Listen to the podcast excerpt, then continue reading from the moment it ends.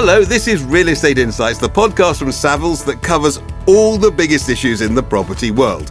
Now, it provides about a quarter of the UK's GDP and creates employment for more than 6 million people.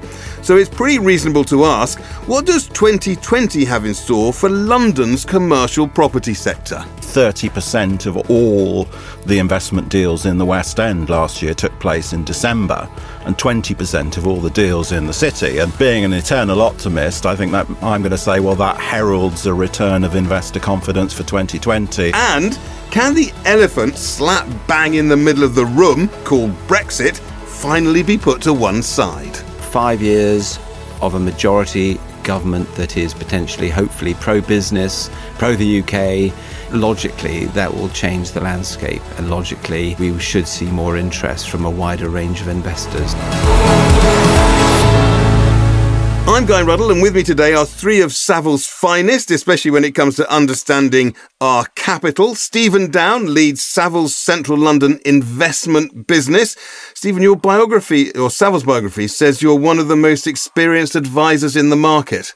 Philip Pearce heads up the Central London office agency teams, advising some of the world's biggest landlords and tenants. Welcome to the podcast, Philip. Hello. And Matt Oakley is no stranger to Real Estate Insights. He heads up Savills' UK and Europe commercial research. Hello, Matt. Good morning. Now, let's talk about London. Let's have a little think about last year. And so, Philip, your side is the actual sort of letting space to tenants. Correct. And the like. And Stephen, your side is people buying big buildings to own them as an investment, right? Yeah, the finished product. Yeah. So Philip, from your point of view, what was last year like?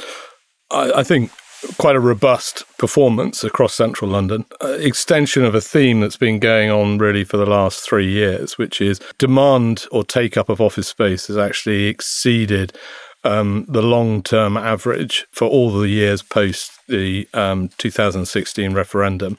Prior to the referendum, average take-up across central London was about 9.3 million, whereas for all the years post the referendum, it's been cumulatively 12 million as an average per annum. From that, Philip, a good performance. The question for you, Stephen, is why, given Philip's good performance, was your side of the world, the investment into London market, down 36%?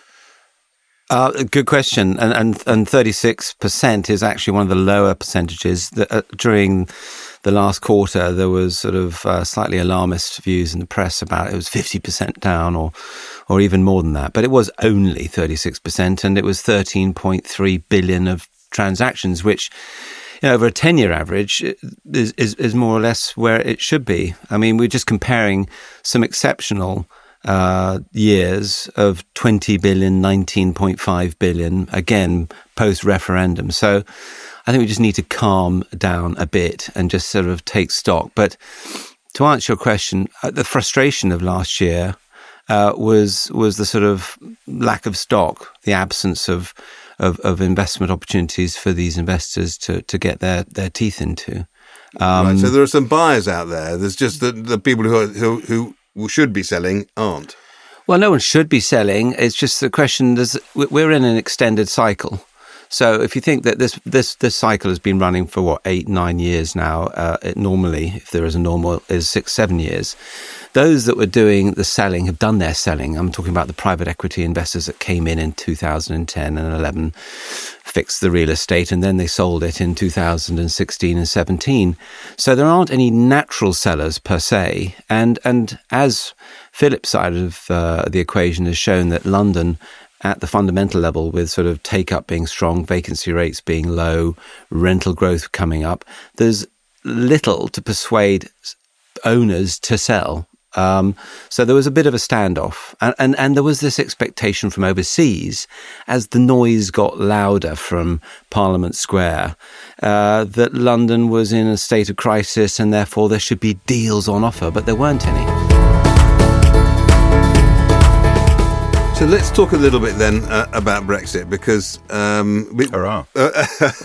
know Matt loves talking about this, but I got a sense from talking to all of you through last year that at the beginning of last year, there was a sort of feeling that Brexit really wasn't a very big issue and that things were happening anyway. And by the end of last year, actually, it was a big issue. So we've had the election. Things have changed politically. Have they changed in terms of commercial property? I think, certainly there was... whether it was about politics or whether it was just about realising towards the end of the year you hadn't fulfilled your targets, there was certainly a degree of Christmas shopping in the market. I think 30% of all the investment deals in the West End last year took place in December and 20% of all the deals in the city. And, being an eternal optimist, I think that I'm going to say, well, that heralds a return of investor confidence for 2020. And we're looking at, people coming back into the market. I don't think it was all about Brexit, though, because, actually, London wasn't the only global market that was quite substantially down last year. So I think there is a cycle point, as Stephen was talking about. But, definitely one or two buyers who are still a bit worried about politics, who we hope will come back this year.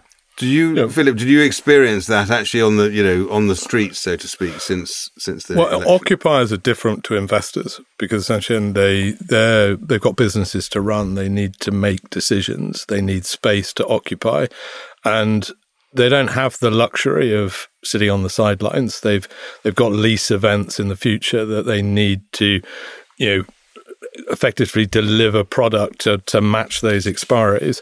They're more concerned around the availability of options and the availability of good options for their business. So to some respects, it's understandable that Brexit has been less impactful on the occupier than possibly the investment community because they have the luxury of effectively having a discretionary spend, whereas from an occupier's perspective, essentially it's a needs must. They've got a business to run, and as a consequence, people forget how international London is from its occupier base.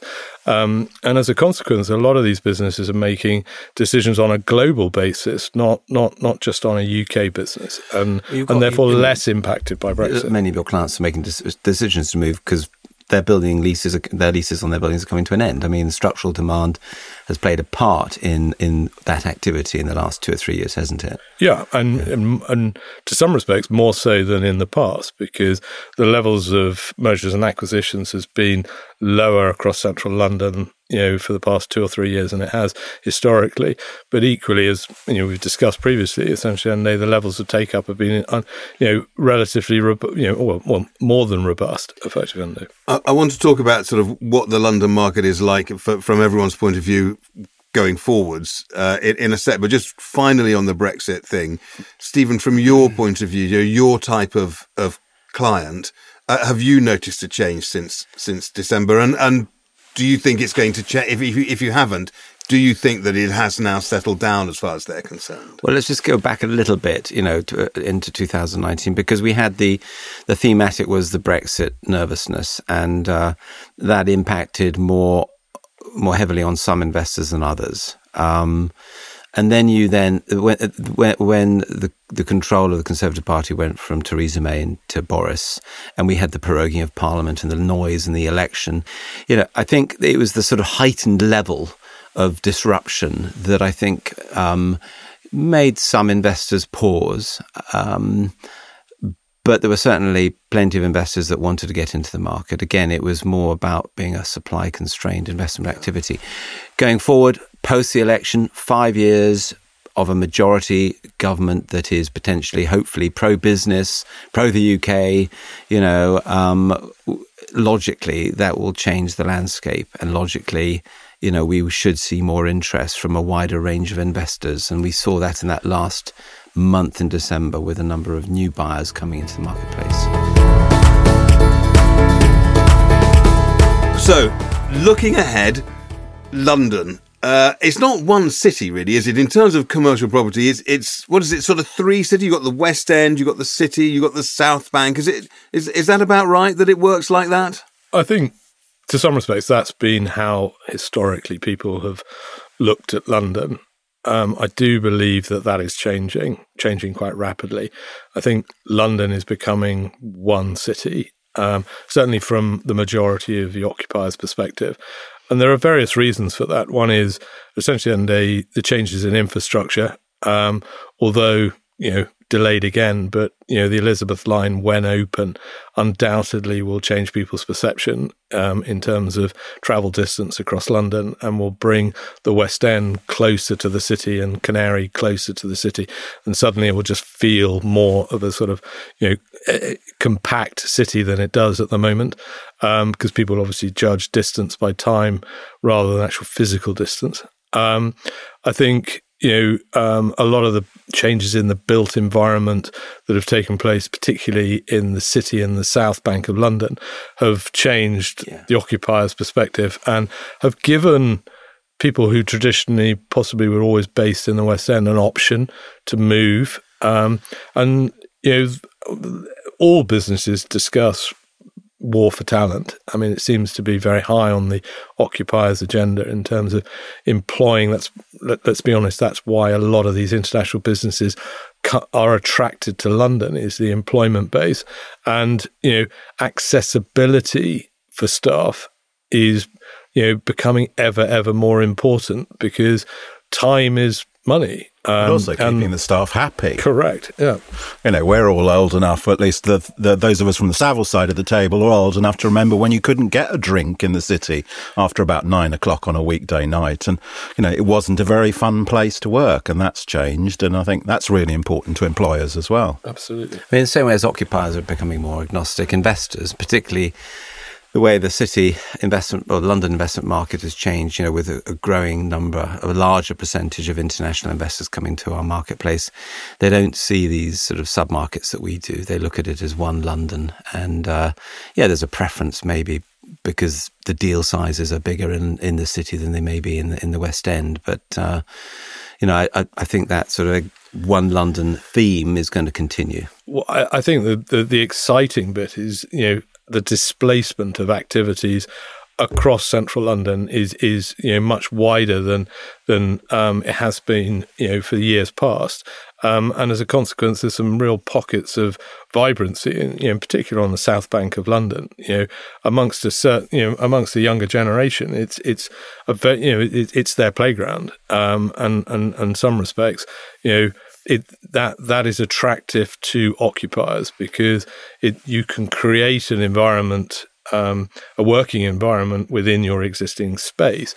But ultimately, at the end of the day, what really attracts staff is having somewhere to go in close proximity at the end of the day or at lunchtime, and that is an important factor in deciding where to place yourself in London. Let's deal with some of the numbers of what we think is going to happen this year in terms of occupancy levels, in terms of rents, in terms of yields and things like that. Matt, do you have, is it sort of more of the same, do you think?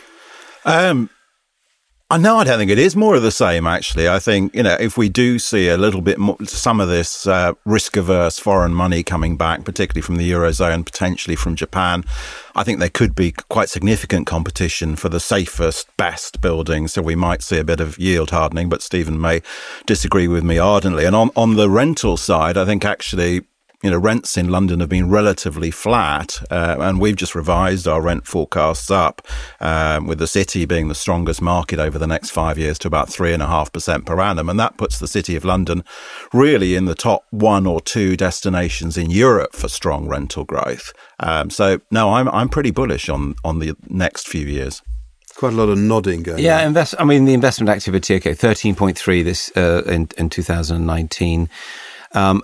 It's all about whether the product is there to be bought. Can't stick your neck out, Stephen. Put a number on it. The investors, owners, the big owners are already, penciling in maybe a 20 to 25 basis point improvement in the prime end of their assets. So, what was four, I think, is the investors are already saying, right, well, I'll sell that at a 3.75. Whether they will do so or not depends on, the international money that's going to follow that. But there are certainly going to be more people at the party, more investors at the party this than before. It'll be the Asian investors. There'll be more European investors. There are a number of large American funds that are looking to invest in the UK. So my fear or concern is there could be a lot of frustrated buyers, but ultimately some of that is going to push its way into the market and is going to inevitably push up pricing. By how much, we'll have to see. Are we actually building enough in London? I mean, if you drive around London, it feels like it's a building site, but are we actually building enough office space? No, is the honest answer. I mean, I think collectively we'd love to see the level of development increase. I think a lot of the rental growth that's feeding through into the market at the moment is a function of the fact that there is, you know, historically a very constrained level of vacancy across central London, and with, you know, up to a third of the pipeline already pre-let, we're looking, Matt, at what about sort of, you know, only 13 months of supply as an average across central London, 30 months of, you know, of take-up, which is, you know, very low by historical standards. And when you combine that with the fact that, you know, a lot of occupiers gravitate to new space as opposed to refurbished space, you know, that is that will fuel in the near term rental growth across central London. And where, if we were to build more, I mean, obviously, this is a very long-term thing, but if we were to build, would it be rebuilding existing buildings, or is there new space available? There's very little space outside of the conventional CBDs. Central business districts. Yes, yeah. So I think there will be rebuilding of properties that were built perhaps 20, 30 years ago, or certainly substantial reconstruction of those buildings, because most of them have decent bone structures in terms of floor-to-ceiling heights. But I think there will be more pressure on using the existing stock, and that's where perhaps some of the environmental issues start coming in, that actually taking the existing building and trying to reposition it rather than going out into greenfield or brownfield sites that don't exist. A lot of the future supply will come through repurposing and, you know, repositioning existing stock. That said, however, you know, where there are opportunities to develop, whether it be in the tower cluster or outside the tower cluster, you know, I think that, Matt, you'd agree with me that the evidence does still point to occupiers having a preference for new build over refurbishment, simply because it delivers many of the, you know, the efficiencies associated with occupying modern office buildings in central London.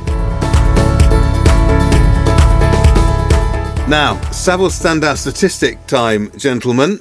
You can't get away with coming here without delivering a Savills standout statistic. Everyone prepared one in advance already, or are you going to sort of pretend to make it up on the hoof? Let's start with you, Stephen. What's your Savills standout statistic today? Okay, my standout statistic today is really looking back at the way in which capital values have changed in certain geographies, and taking Old Street as my example today. I remember buying a building for a private investor in Old Street, a modern building, Grade A building, only about 12 years ago, and we paid about £450 a square foot for it.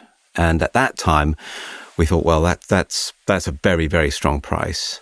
Last year, we sold a building in the same location for £1,400 a square foot. Matt, what's your Savills standout stat? Well, seeing as Stephen went a bit Greta earlier and started talking about sustainability, mine is 168 kilograms of carbon, which is what the average office worker's, just their email behaviour, produces a year. That's equivalent to a flight from London to Brussels. So if nothing else, please send me fewer emails this year. Philip. A statistic that probably many don't know, but since the referendum in 2016, the average level of take-up across central London has been 12.1 million square feet per annum, whereas before the referendum, for the 10 years before the referendum, it averaged 9.6. Big numbers. Gentlemen, thank you very much for your time today. That's been absolutely fascinating. That's it for this episode of Real Estate Insights. If all we've done is whet your appetite for more information and more detail, then you can find plenty of stuff on the research section of the Savills website. That's Matt's territory, really. Savills.co.uk/research. And if you aren't a subscriber to Real Estate Insights, then please feel free to become one. We've got lots of interesting things we've been talking about recently and plenty more interesting things coming up in the next few weeks. In the meantime, thank you very much for listening. See you next time. This podcast is for general information only and should not be considered professional advice. Savills accepts no liability or responsibility for any direct, indirect, or consequential loss arising from the use of, reference to, or reliance on this podcast or its content. Savills makes no warranty as to the accuracy of the information in this podcast. This podcast and all copyright in this podcast is the property of Savills, and it shall not be used, reproduced, or quoted in whole or in part without Savills' prior written consent.